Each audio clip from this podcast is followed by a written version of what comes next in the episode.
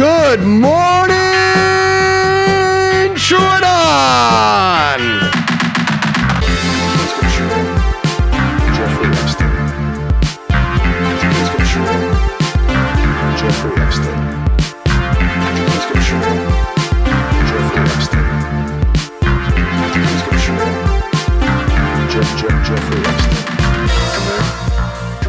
Ladies and gentlemen, welcome to what might possibly be the final episode of True Anon, although it is the first episode in a little loose miniseries we're doing. Uh, my name is Brace Belden, and you know what? I'll say it. I have COVID. I'm Liz. We are, of course, joined by producer Young Chomsky. And just for the record, we are not all in the same place, so you don't have to worry about any kind of super spreading recording adventure. No, I no. My. Wi-Fi is super. Sh- we usually record But studio, really, of really course. quickly, Brace, hold on. What? This is True Anon. Hello, Oh, everyone. hello. It's true and on.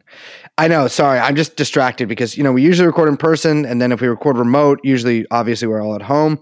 My Mhm. Wi-Fi wasn't doing so good, so I'm at this like senior center thing down the street because they have like a like a just really you know they have wireless yeah, or whatever. the hospice center near near you, right? Well, no, not. Ho- I mean, it's kind of funny you say that. It kind of, you know, li- the labels might be changed in the near future. No, this is for like just generally healthy but much older people. Um, and uh, you know, obviously, like, you know, I've done this, done the research and stuff. It seems fine. Um, but I am, I do have COVID, Mm, and i know, sorry. I know where I got it in Chinatown at that at a at a punk show. I'm just saying. I know you were in a small enclosed area, hmm bobbing and weaving and hip hopping. In, yeah, so Having shout out, shout out Project Reach uh, for um, letting me touch people, which I did. I just kind of go around and I touch people's hair. Yeah, look at them. Also, people who were there at that show, maybe you should go get COVID test. That's all good. If you don't, and listen, out of sight, out of mind. out of sight, out of mind. You know who else has been out of sight, out of mind for quite a long time?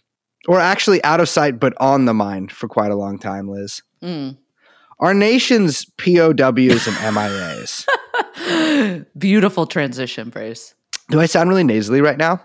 Um, not really, do. but a little. So, Liz, Yes. Starting back in 2019, Mm. whenever I would go to the post office to pick up another round of tabi shoes that I could pour milk down the side of and suck on like a ripe sow's teat, I would find myself looking at the flagpole. Ew. What? I mean, it's not hurting anybody, but interesting. Noted that that was your reaction to that. So, you know, every post office has like a flag outside of it, right? Yeah. Mhm. Flying the stars and bars. We love it. Stars and bars, beautiful flag, red, white, blue, very reminiscent of France, very hip, very chic, Also, calling it stars and bars, very cool. very classic. Yeah. But underneath that flag, Liz, Mm. what do I see but the black flag of falsehood?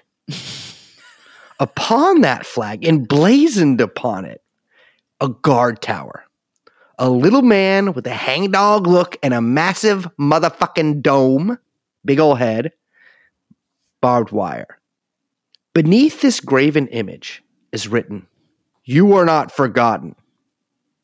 And above it, those six letters P O W M I A. And I think to myself, what is this doing on our post office right now? there are no POWs. There's some people that are missing in action, technically meaning dead, vaporized.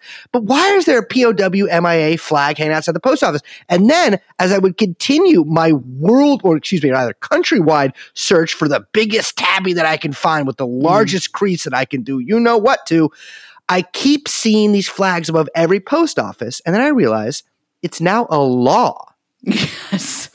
for every post office as of 2019 to have the POW MIA flags. And we are here to talk to you kind of about that and about a few other things. Yeah, not just the post office. It's actually all federal buildings. And do you know that it's it's on the White House too? Underneath the American flag that flies on top of the White House is the POW slash MIA You Are Not Forgotten flag. Which God. when you're like really just walking past it real fast, I gotta say it looks like the ISIS flag. It, well, Like if you're just getting it out of the peripheral, of your- you're like that. You know what I mean? That's my first association. I have to say. And I get it. It's kind of like a mourning thing, like, oh, we're so sad. We miss them. But the black flag, I feel like once ISIS came out, they should have changed the POW MIA flag to like a neutral one, like a, bl- Mm. a blue background, or maybe nice like a teal. khaki. There's not a lot of teal flags. Maybe put like a te- salmon flag. So no, we are talking about the like you said, POW. I'm going to keep saying POW slash MIA to really drive home that it's like one thing, right? Yeah. This idea, the POW slash MIA, and we had talked about doing this not even as a series but as an episode a while back because I remember you were like, I really want to talk about the legend of. And I'm going to say his name one way and then correct myself, so don't worry about it. Yeah. The Legend of Bo Gritz, which I was like, great name. Turns out that's not how you pronounce his name. But Bo Gritz. I yeah, think we're going to talk about that later. I'll say this right now. True Anon Style Guide, first of all, any name, any way you want, except Absolutely. Liz. You really, it's pronounced ing. Um, but True Anon Style Guide, you can pronounce a name any way you like. It's Bo, we're calling it's Bo Gritz, but we're calling it Bo Gritz. and so we kind of start, I'm just giving everyone a little background. We kind of started looking into how to tell that story and then realized there's actually kind of a bigger story here, which is this phenomenon of this flag, right? That like Brace was talking about, this POW slash POW slash MIA, you are not forgotten flag. Mm-hmm. And then as we looked into it even more, it was like, well, wait a second, where the fuck did this even this idea, this POW slash MIA come from? And what we kind of discovered, and I'm going to say this kind of ironically, is that basically the idea of the POW slash MIA is a construct, right? And I know that sounds kind of like, oh, that sounds a little pomo, but like, hang with me for a second. Um, what I mean is the POW slash MIA is a construct in the sense that our way of conceptualizing the POW MIA came into being at a specific moment and then continued as an idea to evolve thereafter. And therefore, I think as an object, it is a product of a highly contingent social and political history, and one that I would say, and I think we're going to argue, emerges at the moment of what we could best describe as like a national mental breakdown. Yes. um, which is to say that the figure, or um, as H. Bruce Franklin, who we're going to talk about a lot on this episode, or reference a lot on this episode, what he calls the myth of the POW MIA, it comes into being as a way not only to cope with the destruction of American identity in the wake of the defeat of Vietnam, the chaos of 68, the ensuing revelations and concomitant paranoia about all of the illegal activities as our government was was doing, which everyone knows about, right? But also as a way to kind of reconstruct that collective identity in the aftermath of that national psychological collapse. Yeah, the POW MIA myth I think is really useful um, as a. and I don't want to sound pomo here either, but I don't We know can if do whatever we want. as a kind of lens to view a Mhm. lot of the, like you said, American psyche throughout the 1960s, 1970s, 80s, 90s, and even today.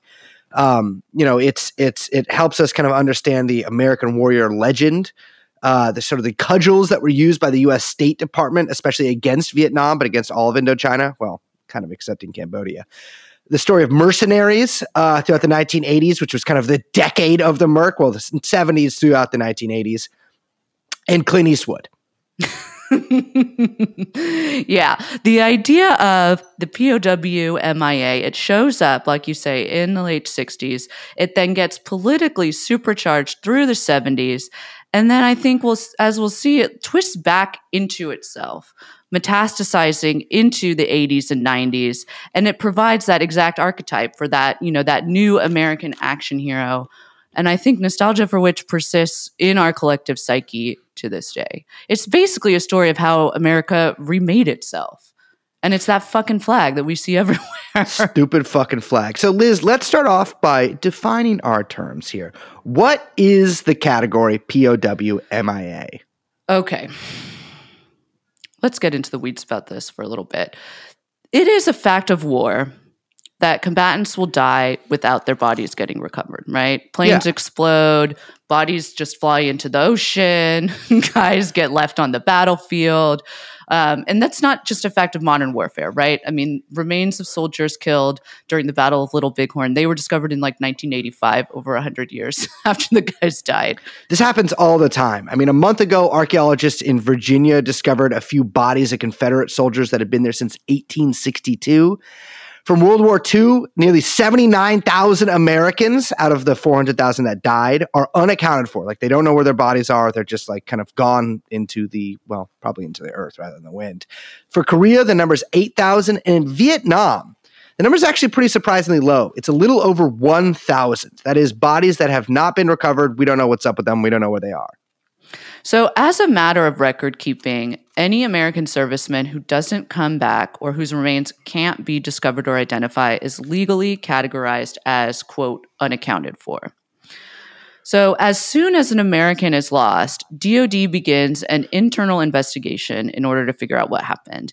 And then through that investigation, they end up slotting the, the guy, the person, the woman, the whoever, into one of these three categories KIA BNR, meaning killed in action, body not recovered.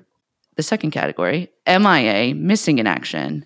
And then a third category, POW, prisoner of war, you know, person being held prisoner by the enemy. Okay.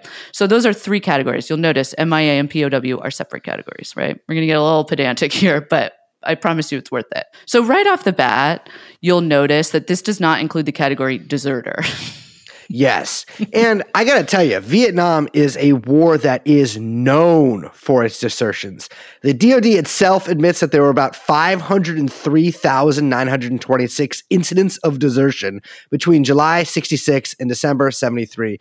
People thought the military was underreporting this problem, as you can imagine. Obviously, 500,000 people did not just disappear from Vietnam or from, you know, their, their wherever other wherever else they were posted. People would oftentimes desert and then like, you know, either be found or just come back to base, whatever. But that's a lot of. Some people did not come back. I mean, this also includes draft dodging, evading, resisting arrest. And uh, I got to tell you, in Vietnam, famously, there's the trope of a guy maybe taken up with a little mama san somewhere in Saigon, going having a couple kids with her. He splits from the motherfucking base and just starts his new life in uh, in old Saigon. There, that's also included in that. There's also my favorite category, and and you know to talk about the Vietnam War is to talk about legends and rumors and myth. It's it's a very it's a war that a lot of the soldiers fighting it were very confused pretty much all of the time. I think even in comparison to a lot of other wars we fought. Uh, but all these legends grew up around these people who were turncoats, who were traitors. Um, Doc Laporte, Salt and Pepper, which was a black and a guy and a white guy who would, uh, I believe their specialty was stealing uh, South Vietnamese military vehicles. And the famous one, the most famous one, I would say, the grenade launcher toting Phantom Blooper. Incredible names. Incredible. Yeah, which they, they thought had to be a uh, American because the Vietnamese wouldn't be able to figure out uh, grenade launchers. Which I don't understand. I've never used a grenade launcher, but they seem Yes. pretty. You kind of just pop yeah, them in right there, there. right? Fun- yeah, form follows function. You know what I Maybe mean? Maybe the aiming. I don't know. So those three categories, back to the categories, KIA, BNR, MIA, and POW. Those three categories, DOD does an internal investigation after some period of time, whatever, and they say, okay, we cannot find proof that this American is alive. The Air Force requires conclusive evidence in the absence of a body that indicates beyond a reasonable doubt that a missing person could not have survived. We have to kind of get into how crazy and difficult this is. So, you have to understand that this is actually a pretty difficult legal claim to make, right? This is a quote from the Air Force. The facts must be such that a death is the only plausible alternative under the circumstances. So, hmm. right off the bat, you can already see how that alone, that kind of that burden of proof is going to lead to more MIAs being created than KIAs, right? Yeah, absolutely. I mean, take for instance this example, right? A six man plane crashes into the jungle and explodes on impact. Witnesses, like maybe someone else on the flight mission in another plane, report that there are no survivors. They exploded in the air and a huge fireball blew up on the ground. Nobody could have survived that. In this case, the Department of Defense would report that six Americans were KIA in this incident, Mm, killed in action. killed in action. They're dead. Now, imagine that that six man plane crashes into the jungle, explodes on impact, etc., blah, blah, same exact scenario. But one American is seen parachuting out of the plane prior to it crashing. Hmm. Nobody can say definitively who that American is, which member of the flight crew he is, but that they do see one. Just one of those six. The the other five presumably dead KIA. In this case, the DoD would be forced to classify all six as missing in action, even if that one guy didn't survive after parachuting in the jungle. Not too kind to the white man out there.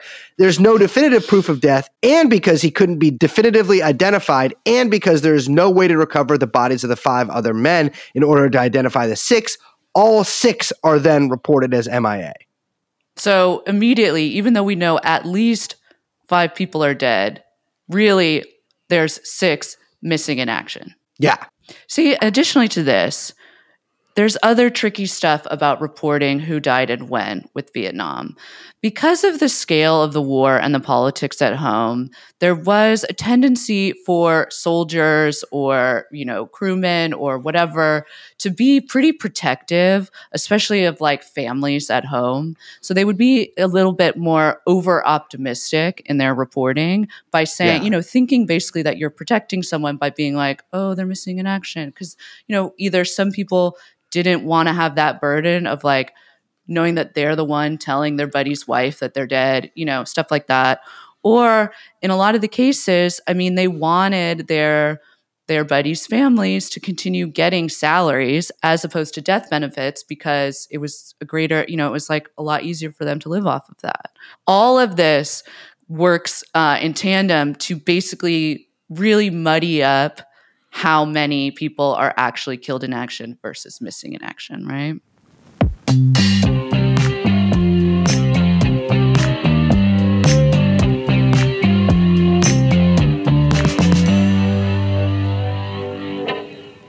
So there's a lot of complications in the actual reporting of it, but there's another sort of more political angle, which is that during the Vietnam War, the DoD began to publicly lump together MIAs and POWs into one category, the POW slash MIA that we all know and love today. So up until 1969, prisoners of war and missing in action were two separate categories of people. So what changed in 69? Well, to talk about that and why and when those two categories became one, we kind of sort of have to talk about the Vietnam War, right? Which actually, it's funny. We were talking about this earlier. We've really never talked about Vietnam extensively on this show. Well, Have you've we? kind of always said that like you didn't want to. It brings up a lot of bad memories for you. like you saw things there you would never forget, and then you made just like vague references to having been at a couple of sort of notorious events. So I figured it was kind of just a moot subject on here. No, we, Uh, I think we've talked about it, and I mean, I know that we've done the Good Morning Vietnam intro at some point. Yeah, but so I don't know when. I'm like assuming that was an episode where we talked about Vietnam, but I mean, I we've actually talked about like different angles, but we've never like, I don't know. Well, basically, what I'm saying is we've never uh, talked through the war, and I think No. we're going to do that right about now, or try to at least as much as we can within our time allotted. so first U.S. military members captured during the Vietnam War happened in 1954. There are five Air Force members taken by the Democratic Republic of Vietnam, the DRV, and then released to the French. And you might be at home listening, wait a minute, 1954. Isn't that a little early for POWs for the Vietnam War? And you would be right, except that's why we all have to stop calling it the Vietnam War and go back to calling it the war in Indochina, which I'm really sad that we're not in the studio right now because that would have been a perfect a great moment gong moment. for the gong. I know. I believe me. I, there's there's a lot that I could do with that gong in this episode.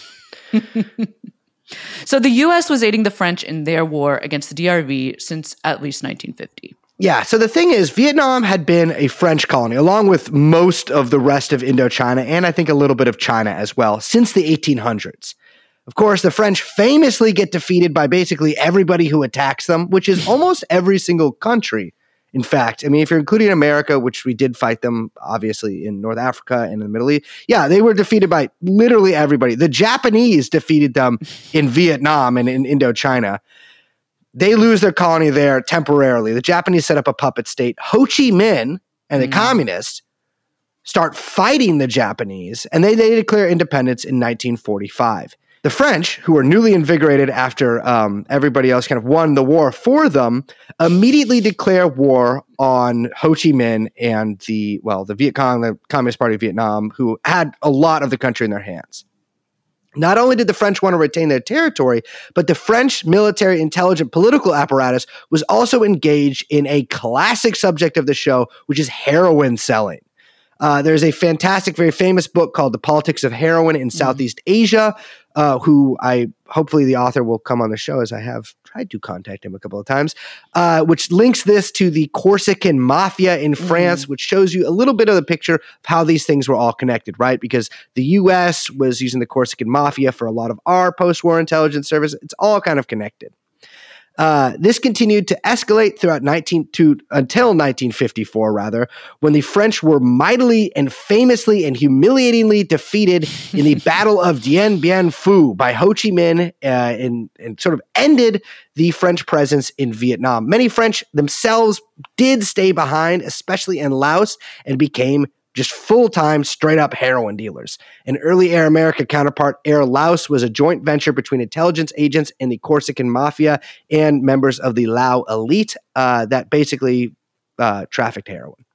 So this all ends with an basically an agreed upon temporary division of Vietnam, with elections to be held within two years. After which, then Vietnam would be unite theoretically united under one government.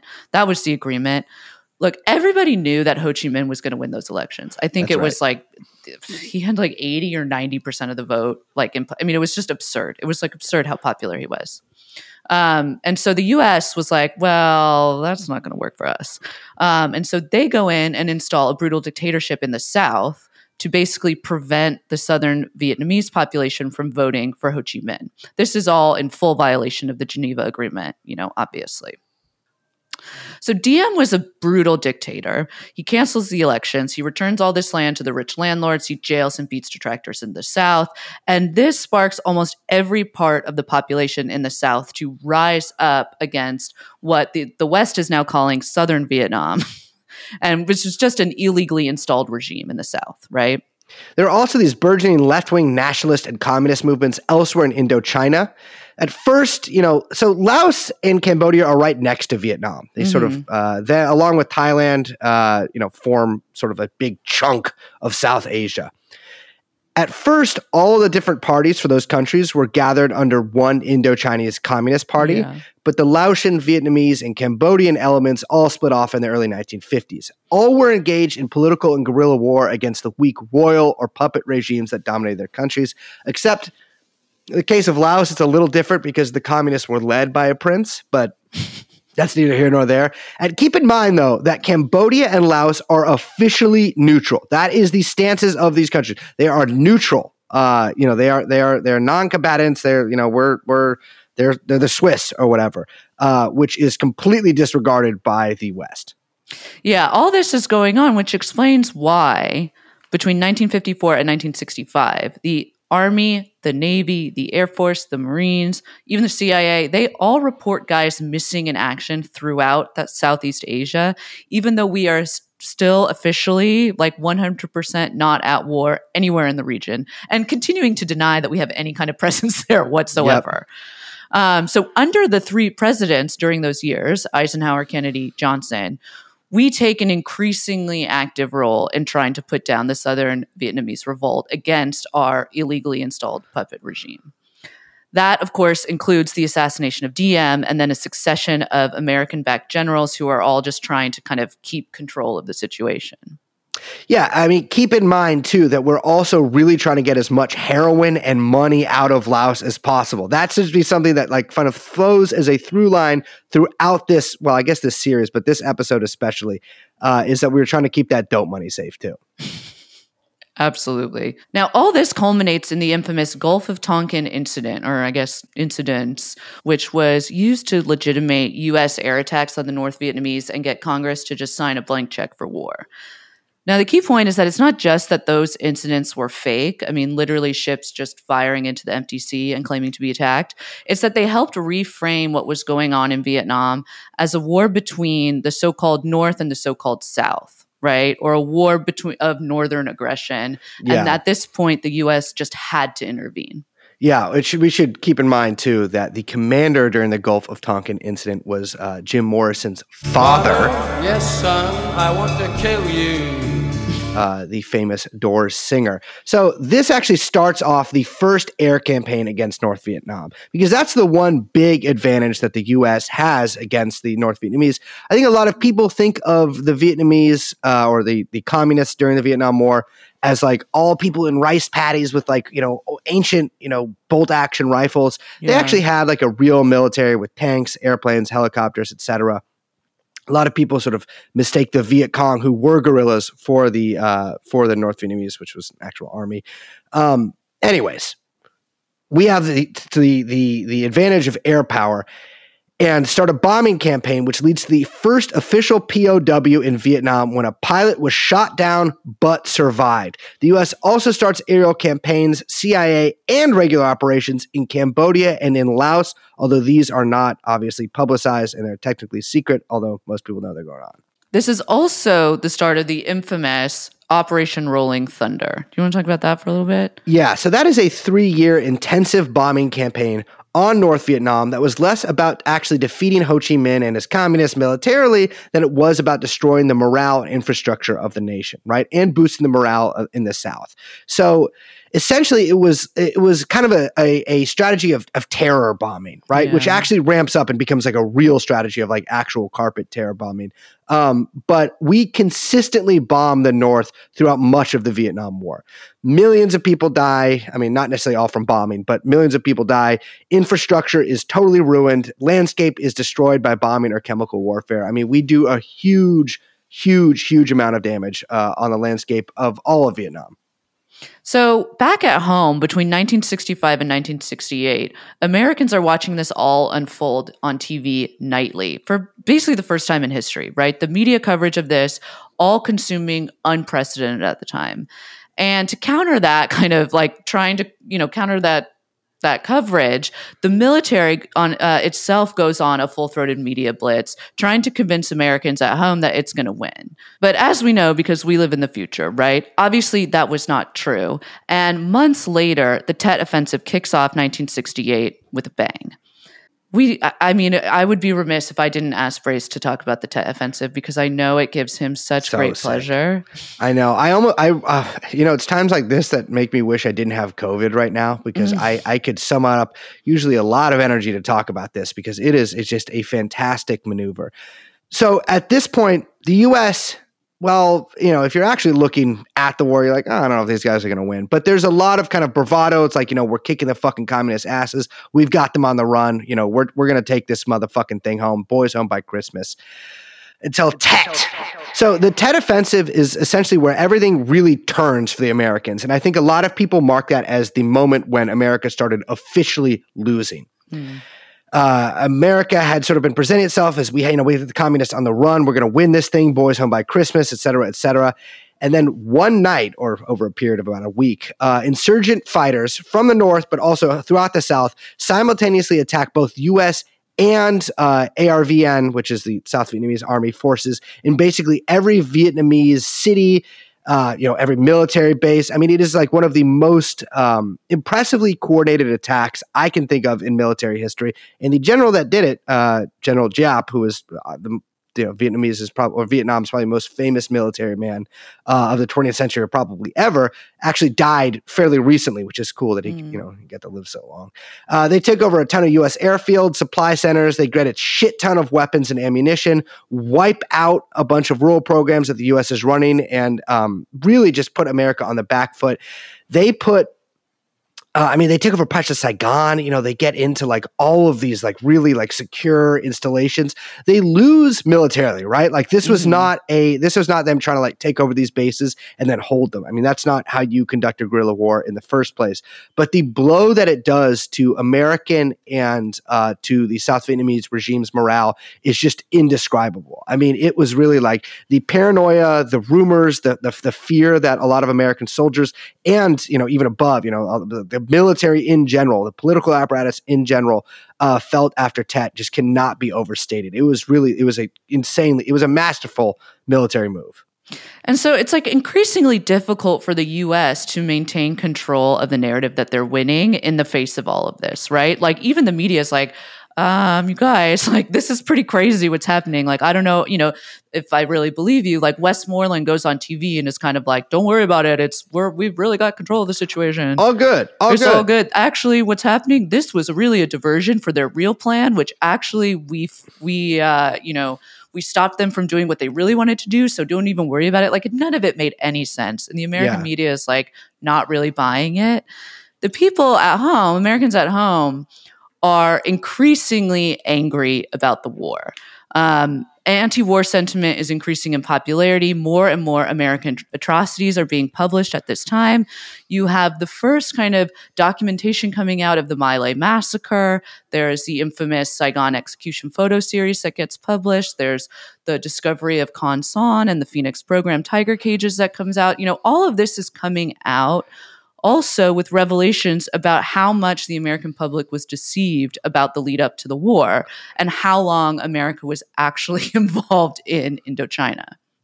Yeah, I mean, anti-war sentiment is so popular at this time that Eugene McCarthy almost beats LBJ in the New Hampshire primary, prompting RFK to enter the race. Now, Liz, I know that you've been volunteering for RFK Jr. or RFK's um, son.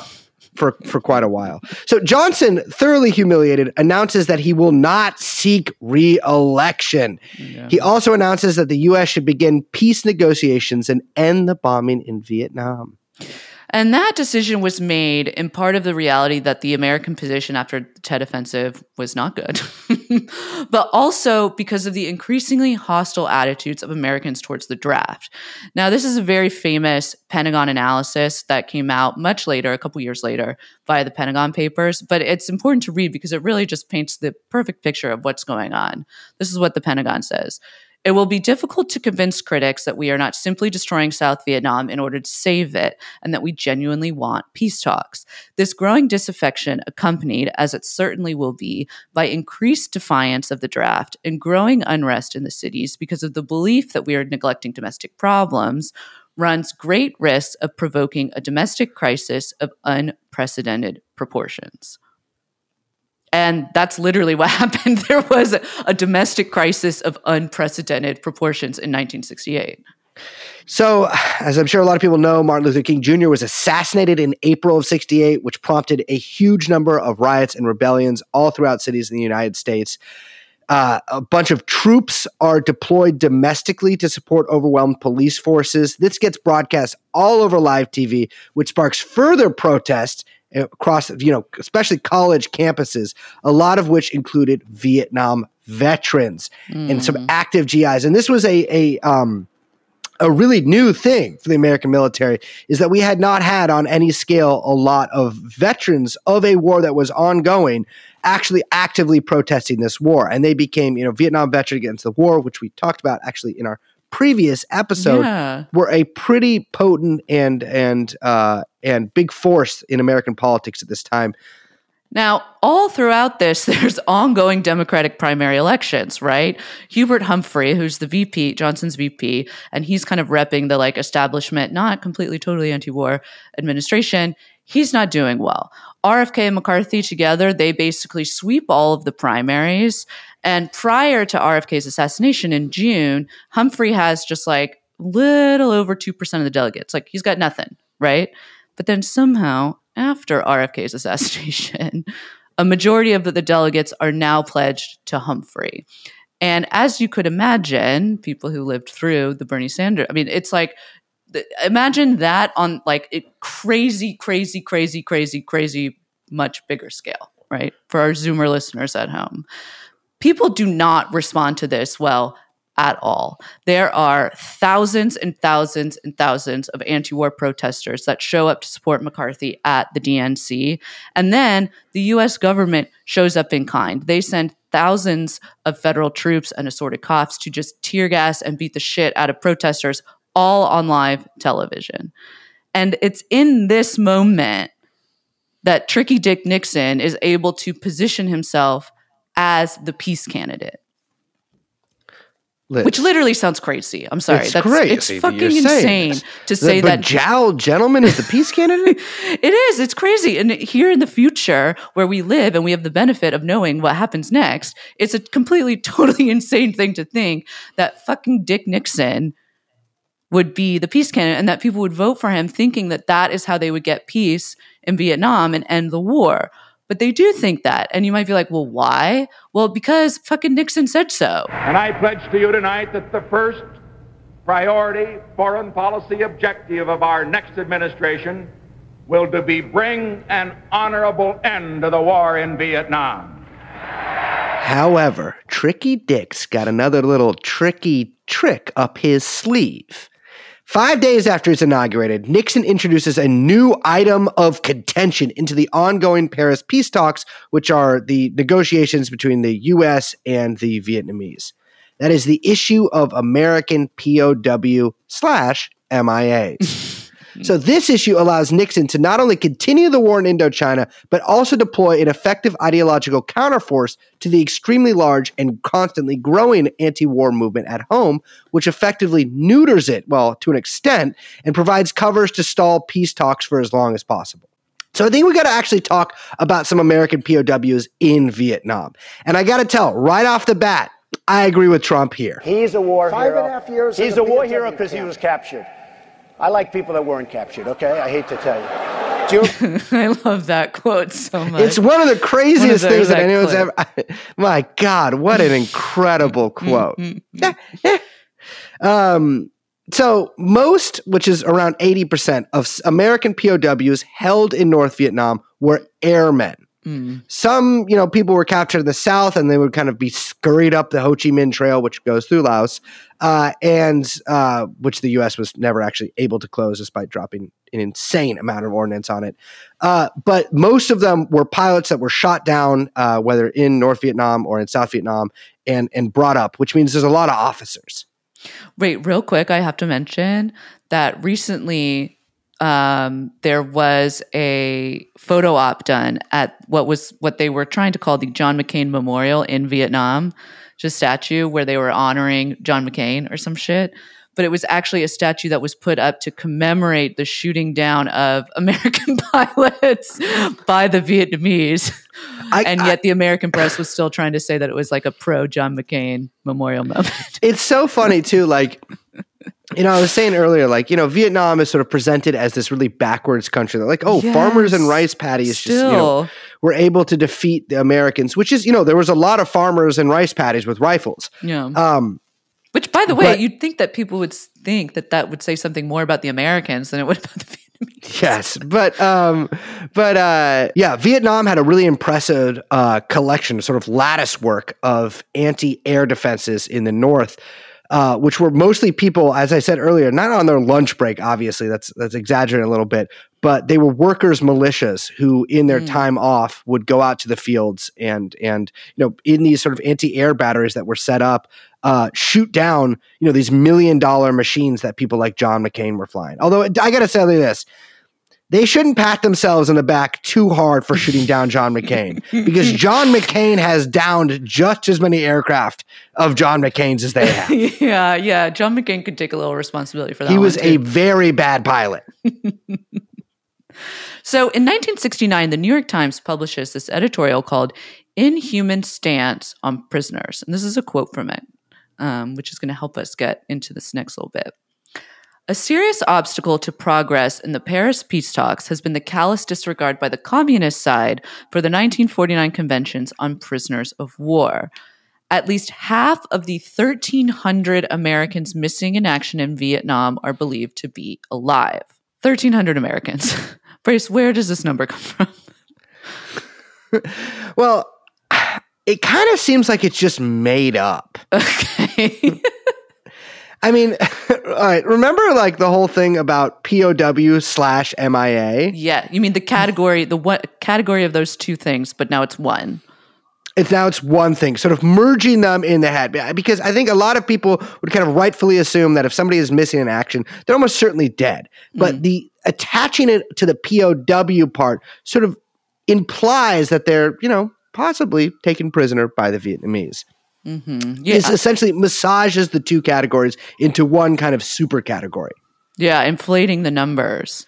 So, behind the scenes, within various government agencies were multiple lists of POWs.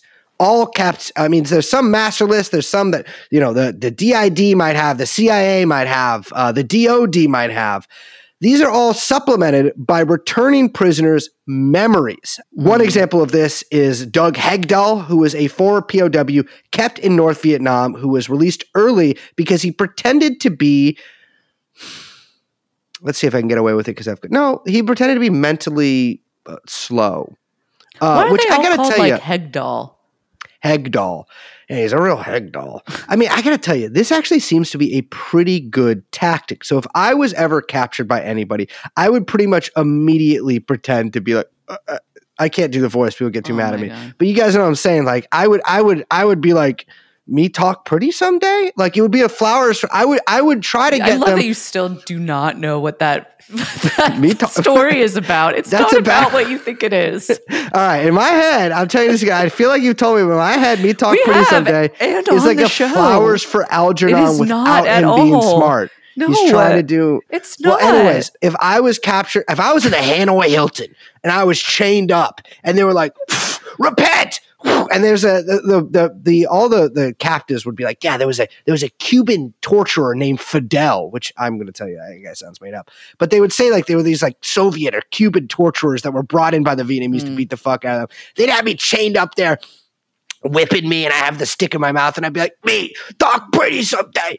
Me, and uh, and like, I didn't mean to hurt the mouse, Lenny. I didn't, or the rabbit. I touched the rabbit, Lenny, and he's just like, "What's the what rabbit are you talking about?" Um, no, but for real though, the U.S. Army did draft like hundred thousand mentally retarded people into world, excuse me, into the Vietnam War. Uh, they are known as McNamara's morons, and they suffered extraordinarily high casualty rates. Uh, it's a horrible story. Anyways, Hegdahl was normal. He was just pretending. Uh, and they used his memory. And I'm not talking about just his memory of the guys he saw, but of names that he saw etched into cells, of rumors that he got from other people. I mean, a lot of this is apocryphal. It's rumors, it's myths that Yeah. Hegdahl is reporting to these government agencies, and they're adding these names to the POW lists. And there's so many examples of that. So in December of 69, in the midst of these Paris peace talks, the Nixon admin goes to Vietnam and presents them with this list that the US says is called US military personnel missing in Southeast Asia, including personnel classified internally by the services as either missing or captured. Ooh, that's a tough one. It Missing is- or captured. Yeah, it's it's really hard to overstate how unprecedented this is in like warfare history, right? Imagine like a country having to be responsible for accounting for every single individual missing in combat, like including people lost at sea, exploded in planes, dying after wandering too much in the jungle, like having to account for all of those names. It's it's an impossible task. It was it's I mean imagine the Vietnamese asking for the Americans to account for every single Vietnamese, Cambodian, and Laotian person that we exploded. I mean, that's the thing too. Like, you know, say say you're you're cruising down, you know, at Khe Sanh, and a fucking shell comes in and it blows you to smithereens. Like, there's nothing to recover. Sometimes, you know, Yeah. sometimes you're just out. You know, Those molars patrol. are like 50 feet away at this point. You, you were on 50 pounds of crystal meth and you were on patrol to take a mountain and some guy smokes you from the jungle and all your guys get uh, see the shadow people and run back to base your body is just disintegrating into that fucking jungle out there they're never Yeah. to get you back but now you're a pow slash mia Now, funny enough, some anti war activists, a lot of them acting as official liaisons with the Vietnamese, because the Vietnamese were like, first of all, this guy Kissinger, this guy Nixon, we don't like him. yeah They're very smart. They're like, we don't like him. We're not working for him. We're not buying what you're trying to do. We see what you're trying to do here with these peace talks, how you're trying to sabotage them. We're not working with you, but we will work with these kind of anti war groups and these activist groups and kind of liaise with them, right? So we have our own accounting and our own lists. And in 1970, they could account for 335 American prisoners in Vietnam, which included like actual serial numbers and hometowns. Like they were like proper, really like accurate accounting, surprisingly. And anti war groups had asked like a bunch of newspapers, including, of course, naturally, the New York Times. Mm-hmm. And of course, naturally, they all refused to print them. So a month later, the House and the Senate passed a unanimous resolution stating that there are over 1,500 American servicemen imprisoned by communist forces in Southeast Asia. You might be wondering, well, how did everybody come to believe these numbers were true? For that, we need to talk about the National League of Families, aka the League. The League. So Nixon went ham on the POW slash MIA shit. He brought in all of these new organizations on board and basically started doing a full court press on the press. This included an organization called United We Stand by freak fave eccentric Texas millionaire. You know him, you love him, Ross Perot. Ross Perot, ladies and gentlemen. Perot was crazy about POWs. The only thing that he loved more than fucking his weird wife was a goddamn guy in a North Vietnamese prison in Hanoi Hilton. Which is, I mean, let me tell you, while Ross Perot was taking his real wife to fuck in a real Hilton, these American servicemen were being tortured in the Hanoi Hilton. Okay. Pretend that sentence made sense. I have COVID. One I'm thing I'll struggling say is that when I was reading about this, they're like Perot is such a fucking freak about Freak.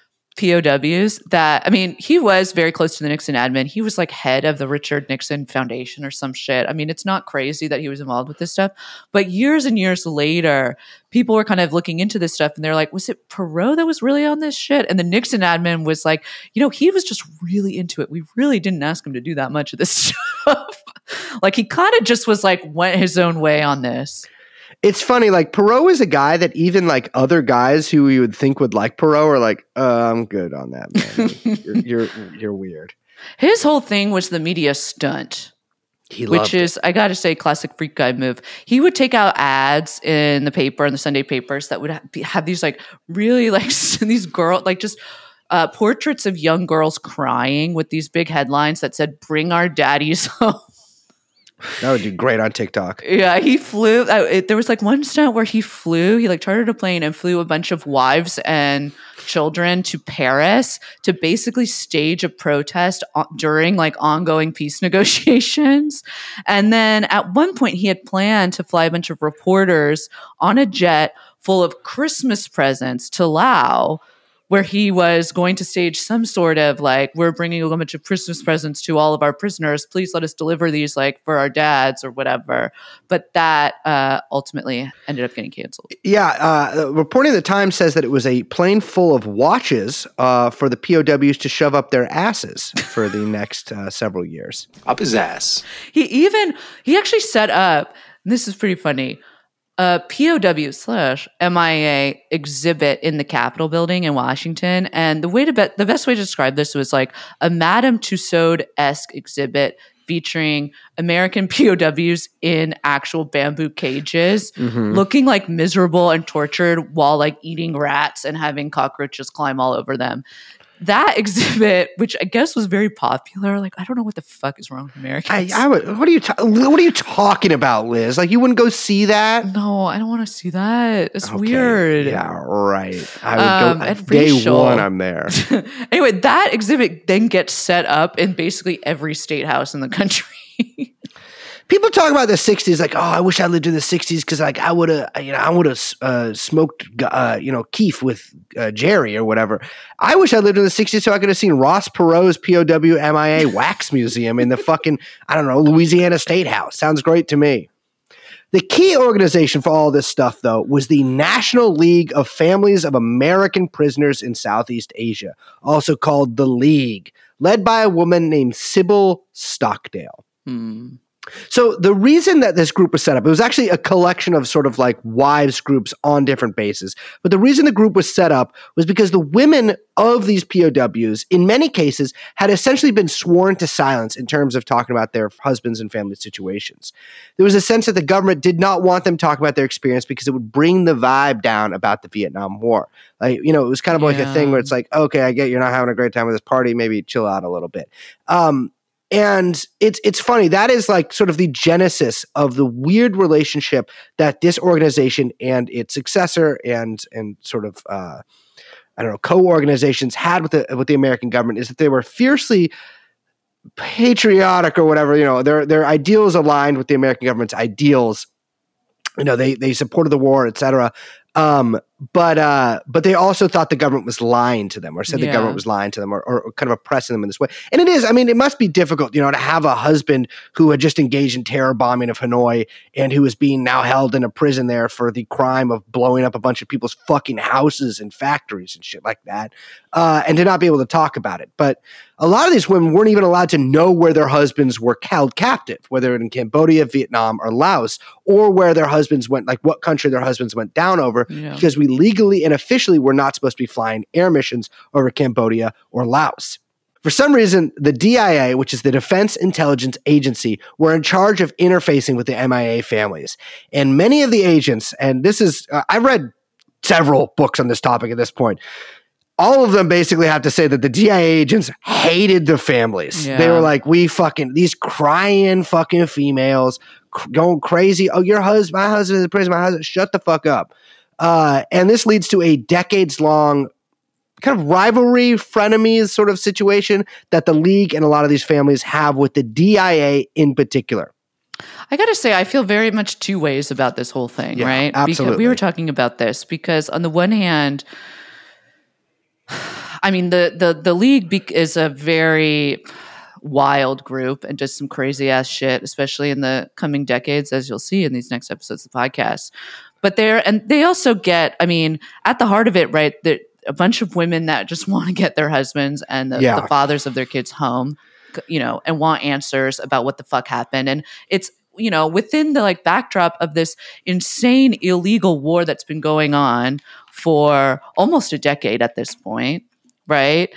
And all of this kind of, you know, the the paranoia that is um, coming with all of these revelations about the the you know secret missions coming out and you know what our government is doing overseas, all this stuff. I understand it completely, right? This this anger and this frustration that they feel, and it's it's really um, gross to then watch then how the government then latches onto them and uses them as a kind of political pawn throughout the next coming decades uh, to basically um, gum up peace talks and extend the war. Yeah, I mean, I, I joke, but like you know, obviously these these women's husbands were engaged in something that was not very nice to do. Um, but I do feel at a human level, you know, the the the sort of anguish and fear that they must have felt, uh, not knowing what was the fuck their if their husbands were alive or dead, the confusion, Yeah. the sort of stonewalling coming from the military. I mean, I can't imagine trying to figure out, you know, if your husband is uh, you know has been disintegrated over uh, the jungle in North Vietnam or is being held in a prison and you may see him alive one day. That kind of confusion um, and paranoia uh, eventually induces uh, even even further, I guess, confusion and paranoia. But by late 1969, it's now politically expedient for these groups of women to become political pawns. Yeah. The Nixon White House carefully arranges these meetings with Sybil Stockdale and a handful of handpicked wives by her and and the Nixon administration. This ensured that they would be like politically on side, right? Because they're obviously they were anti-war, you know, wives of POWs and MIA that would not have made uh, good allies for the White House. No, and those were pretty much all, uh, you know, chop put on the chopping block. They were Yeah. not allowed to Get- be included in this. In fact, almost every member, and especially the media-facing members of the group, were wives of career officers, not anyone drafted into service. So the league makes its giant public debut on May 1st, 1970, at the behest of the one and only Bob Dole. God, it's crazy. The same fucking guys just show up all the goddamn time. So, according to friend of the show Matt Farwell's book on Bowe Bergdahl, which is the, I believe, the last American POW that we've had, uh, POWs were honored with a week of remembrance, a day of prayer, a commemorative postage stamp, and an Air Force flyby over the Super Bowl. Letter writing and petition campaigns were launched by the American Legion, the American Red Cross, the Veterans of Foreign Wars, and local chapters of the JCs, Rotar- Rotarians, Rotarians, the Rotary Club, and the Elks. Uh, that the league was here to stay. This was like their big debut on the national stage, and this is like the Nixon White House and sort of the pro-war right in the country being like, there's this group of women that we can essentially use as as sort of our versions of like Vietnam veterans against the war, right? Yeah, Like, absolutely. It was like a find and replace. It was like oh, Exactly. let's get these uh, anti-war veterans off the stage, and let's get these like sad, crying wives on the stage. So Sybil Stockdale's husband, Jim, was actually in the Hanoi Hilton at the time, and who later became Ross Perot's running mate in 1992. But we'll get to that later, uh, well, in another episode. And Stockdale was joined in her effort by the sister of a POW, a woman, or a POW MIA rather, a woman named Ann Mills Griffith, whose husband's remains were found in 2018, and he died basically where he disappeared. Uh, many of these women, I gotta say, it's that's sort of the kind of most sad part about it Yeah. is that a lot of these women just had straight up dead husbands. yeah. Like they were dead. They had been dead the entire time. and that that kind of like fear and sadness and not knowing was getting prolonged and used for basically political purposes by the U.S. government. Yeah, absolutely. Because they knew the actual list, and we'll we'll get to that later, but they knew the actual list of real POWs was much, much smaller than the numbers that were being bandied about.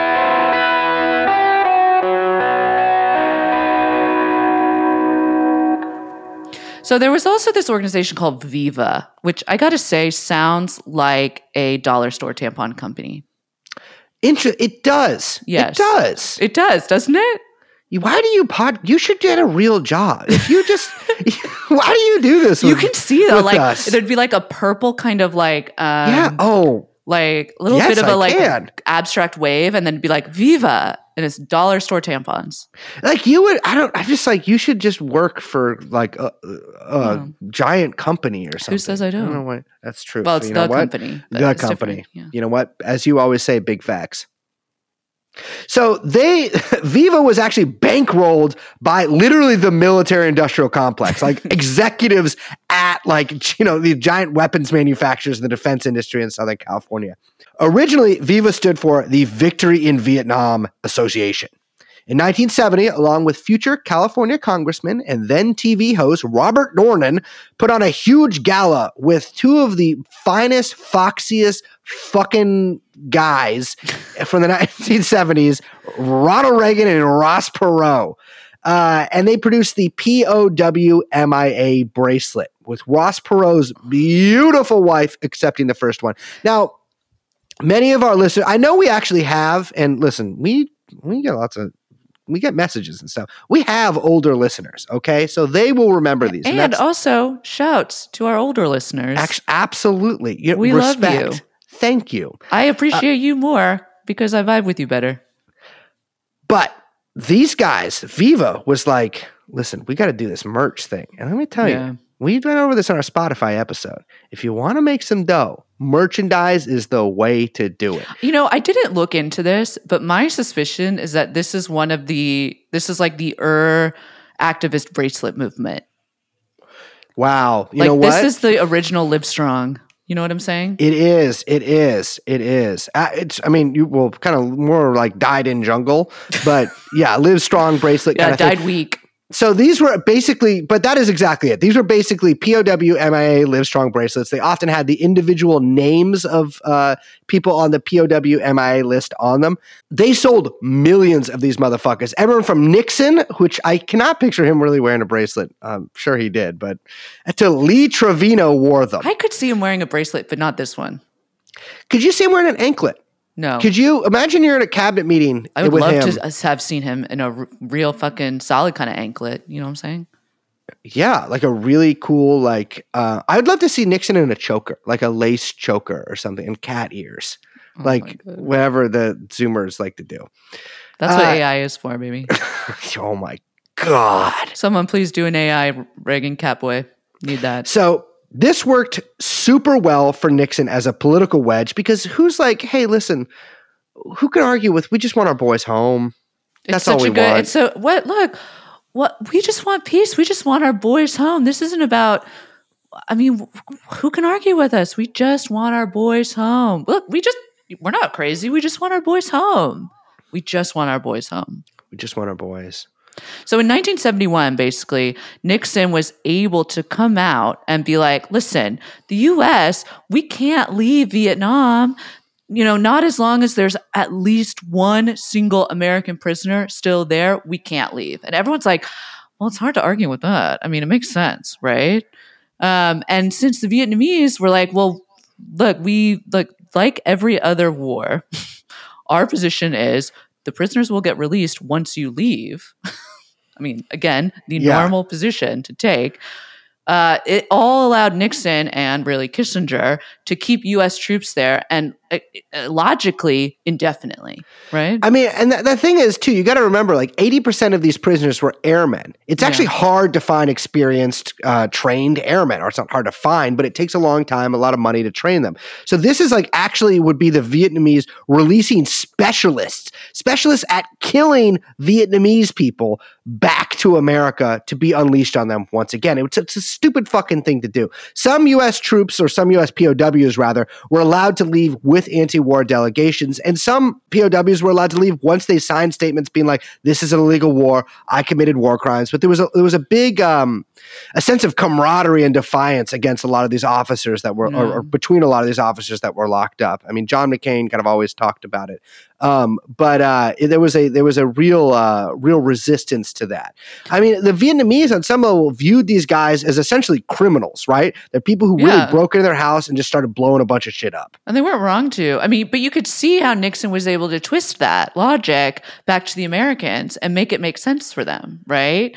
And so, I, I mean, I really want to hammer this home because it's like at this point in the war that an almost complete inversion of reality has occurred, right? Now, a lot of Americans believe that we were still in Vietnam because they were holding Americans as hostages essentially as ransom, which is what was preventing us from declaring peace. And versions of that myth, that myth about why and how America was in Vietnam for so long, persist to this day. So the eventual 1973 Paris peace agreements were basically the same terms that the Vietnamese had offered the U.S. back in 1968, which is the year before POW slash MIA claim became a national obsession, right? Which is like- just like, it's really hard to, it's impossible to quantify the amount of lives that would have been saved if those agreements had been made in 1968 rather than 1973. Uh, yeah, I- and I want to add one other point here is that I encourage people, uh, readers uh, out there among you, to read the Phoenix program by Douglas Valentine to get a real sense of what the U.S. was getting up to at the prisoners we captured. I mean, it is some of the worst torture and violence and and thuggery that uh, that that one occupying force has ever inflicted upon a population. I mean, it will really it starts to let you see that a lot of these uh, these these special forces, these CIA guys, were essentially like the SS in Eastern Yeah. Europe. I mean, they were they were fucking brutal in ways that, like you know, there's a lot you know made about Hanoi Hilton and you know North Vietnam and all this stuff. Like this was just to the point where Yeah, like you're walking down the street in Saigon, some fucking white fuck from Indiana puts a bag over your head, and then. I mean, I don't. I'm not. I don't want to get into what they did, but they did a lot of unspeakable things to people. So the war is over. Well, the war is not actually over. American troops are starting to withdraw. We leave some advisors. We leave the CIA. You know, the war Just the does eventually- CIA. We leave The those CIA guys. we leave the CIA. Well, I didn't win.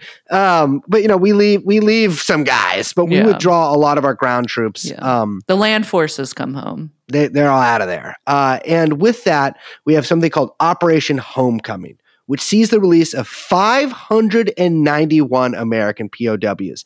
Now, this is almost exactly the amount that were thought to be kept by the Vietnamese uh, by the most reliable list that the government kept. Yeah, we were talking about this, and I have to say, one of the most astonishing facts that we learned when we were reading about all of this was how accurate it seemed when you got to into the weeds of like what the actual records were that people were keeping. They had a pretty good list going. They they really did know Yeah. how many they had, um, which is really shocking because it's very difficult to keep these kind of records. Kind of hopefully, as we've shown.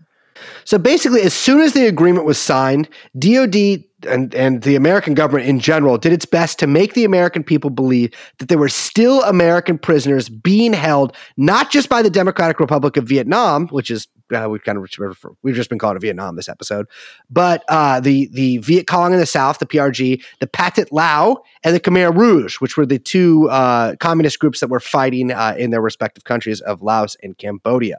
So the U.S.'s position on the Laotian guerrillas and the Cambodian guerrillas is that they are puppets of the Vietnamese. I mean, Kissinger himself outright says this like they are just stooges for Hanoi. Now, I have read a very long biography of Pol Pot before, who was, I got to tell you, really just genuinely not that smart of a guy. He was kind of like, uh, He was onto something about the academies. We got to say. he fig- I mean, he was. He definitely had some new ideas. I won't say that he repackaged some old ideas in some kind of new ways. Um, but uh, he he he was not very well versed in a lot of subjects. Yeah. Um, so the U.S. government's position was that any American troops that were taken hostage, or not hostage, rather, that were POWs of the Laos, of the Pathet Lao or the Khmer Rouge, were actually like kind of included in this uh, umbrella thing of Vietnamese POWs, right? That were POWs that were taken by Vietnam because they viewed these groups as merely extensions of the Democratic Republic of Vietnam and the VC. Keep in mind, too, that uh, the Khmer Rouge and the uh, Democratic Republic of Vietnam did actually not get along very well. They did for a little while, and then uh, there was a big, big, big split, and relations were cut off. And it's actually the 1979 invasion of Cambodia, which, by the way, the U.S. supported Cambodia, excuse me, the Khmer Rouge against the Vietnamese in this context. That really shows all this to be just like a total fucking like fa- It's like It's- a hoax, basically. Yeah, it's totally it's fucking craziness. Um, and then keep in mind too, through all of this, that the U.S. and the South Vietnamese government brutally kidnapped, disappeared, murdered, tortured, raped, and deported an unknown but brutally high, in the, which is in the tens of thousands, if not hundreds of thousands, uh, amount of Vietnamese civilians and soldiers. Like Yeah. this was, we did this on a scale that the Hanoi government couldn't even dream of. Yeah, and I mean, and I don't think that that and that has something to do with there was a kind of secret agreement that was made between the U.S. and the DRV, which was that we were going to give them, I think it was two billion, maybe four billion, somewhere between two and four billion, in what seemed to be reparations for the war, which Kissinger promptly. Uh, reneged on after uh, going to Vietnam. He made that clear. That payment was not going to happen. And it was because he had a list of about 60 uh, American servicemen who were still missing in action. So in 1972, a year before the POWs were returned home, the National League released the flag. The famous one described at the beginning, which you've seen. I mean, if you're in America, you've seen on the back of trucks, you know, flying from capitals uh, on T-shirts. It's the gaunt man in front of a guard tower, his head hanging in shame. Big Squidward ass head on this motherfucker. Yeah, he does have a Squidward ass head. With the words, you are not forgotten underneath. Now, almost 20 years later, Americans were still demanding the return of their boys, who they believed were still being held hostage in the jungles of Vietnam. And the reason they believed this was because the official US position on that matter, as published in the 1991 edition of the POW slash MIA fact book, is the Indo Chinese hold the answers. And we really got to get that gong for this.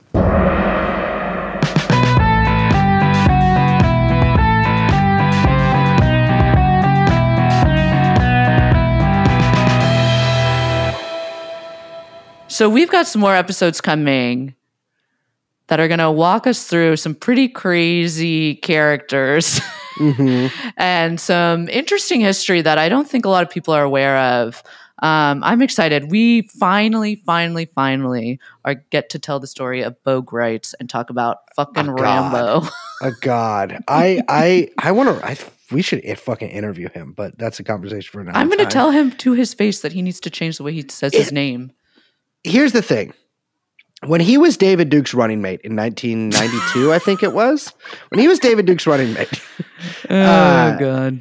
he i mean well his his whole presidential thing his slogan was god guns and i always thought it was grits because that was his god guns and grits So you're telling me God Guns and Greats? And i'm like if it's pronounced god guns and grites well then it's like well then what the fuck are we even doing here man? It sounds too much uh, like God's guns and grapes. Like he's got god some, guns and grite yeah exactly Um, there is a, a lot of freaks and lies that are coming in the next couple episodes, um, and we are very excited to bring. I hopefully will not have COVID by then. Yeah, hopefully not. And hopefully we can get that that gong back because I think we kind of need it. We really, we really, really need it for this. I think it, just to kind of like get into the mindset here, I'm gonna come. Well, if we we'll record in person next time, sleeveless, kind of army shirt, Mm, high out of my mind on Mhm. heroin, sure. and just clutching a knife between my teeth that I had to talk around.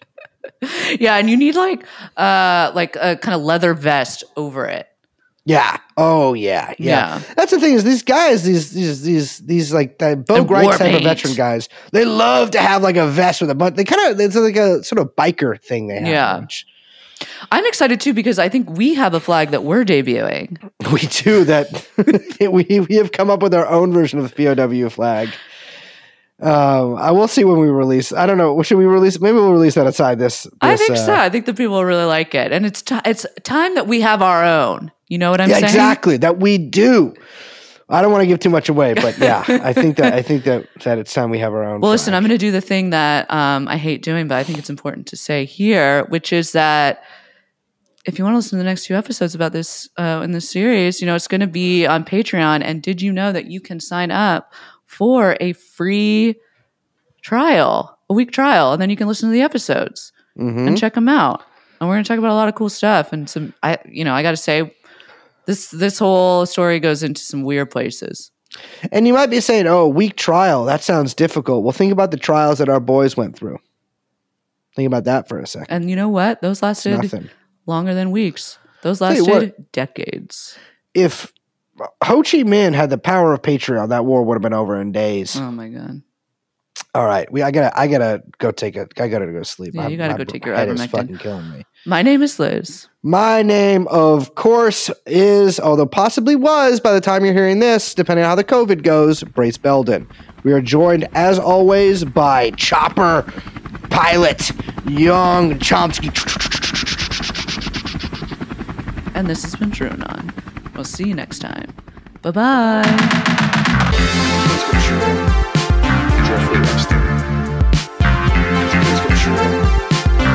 Jeffrey Epstein.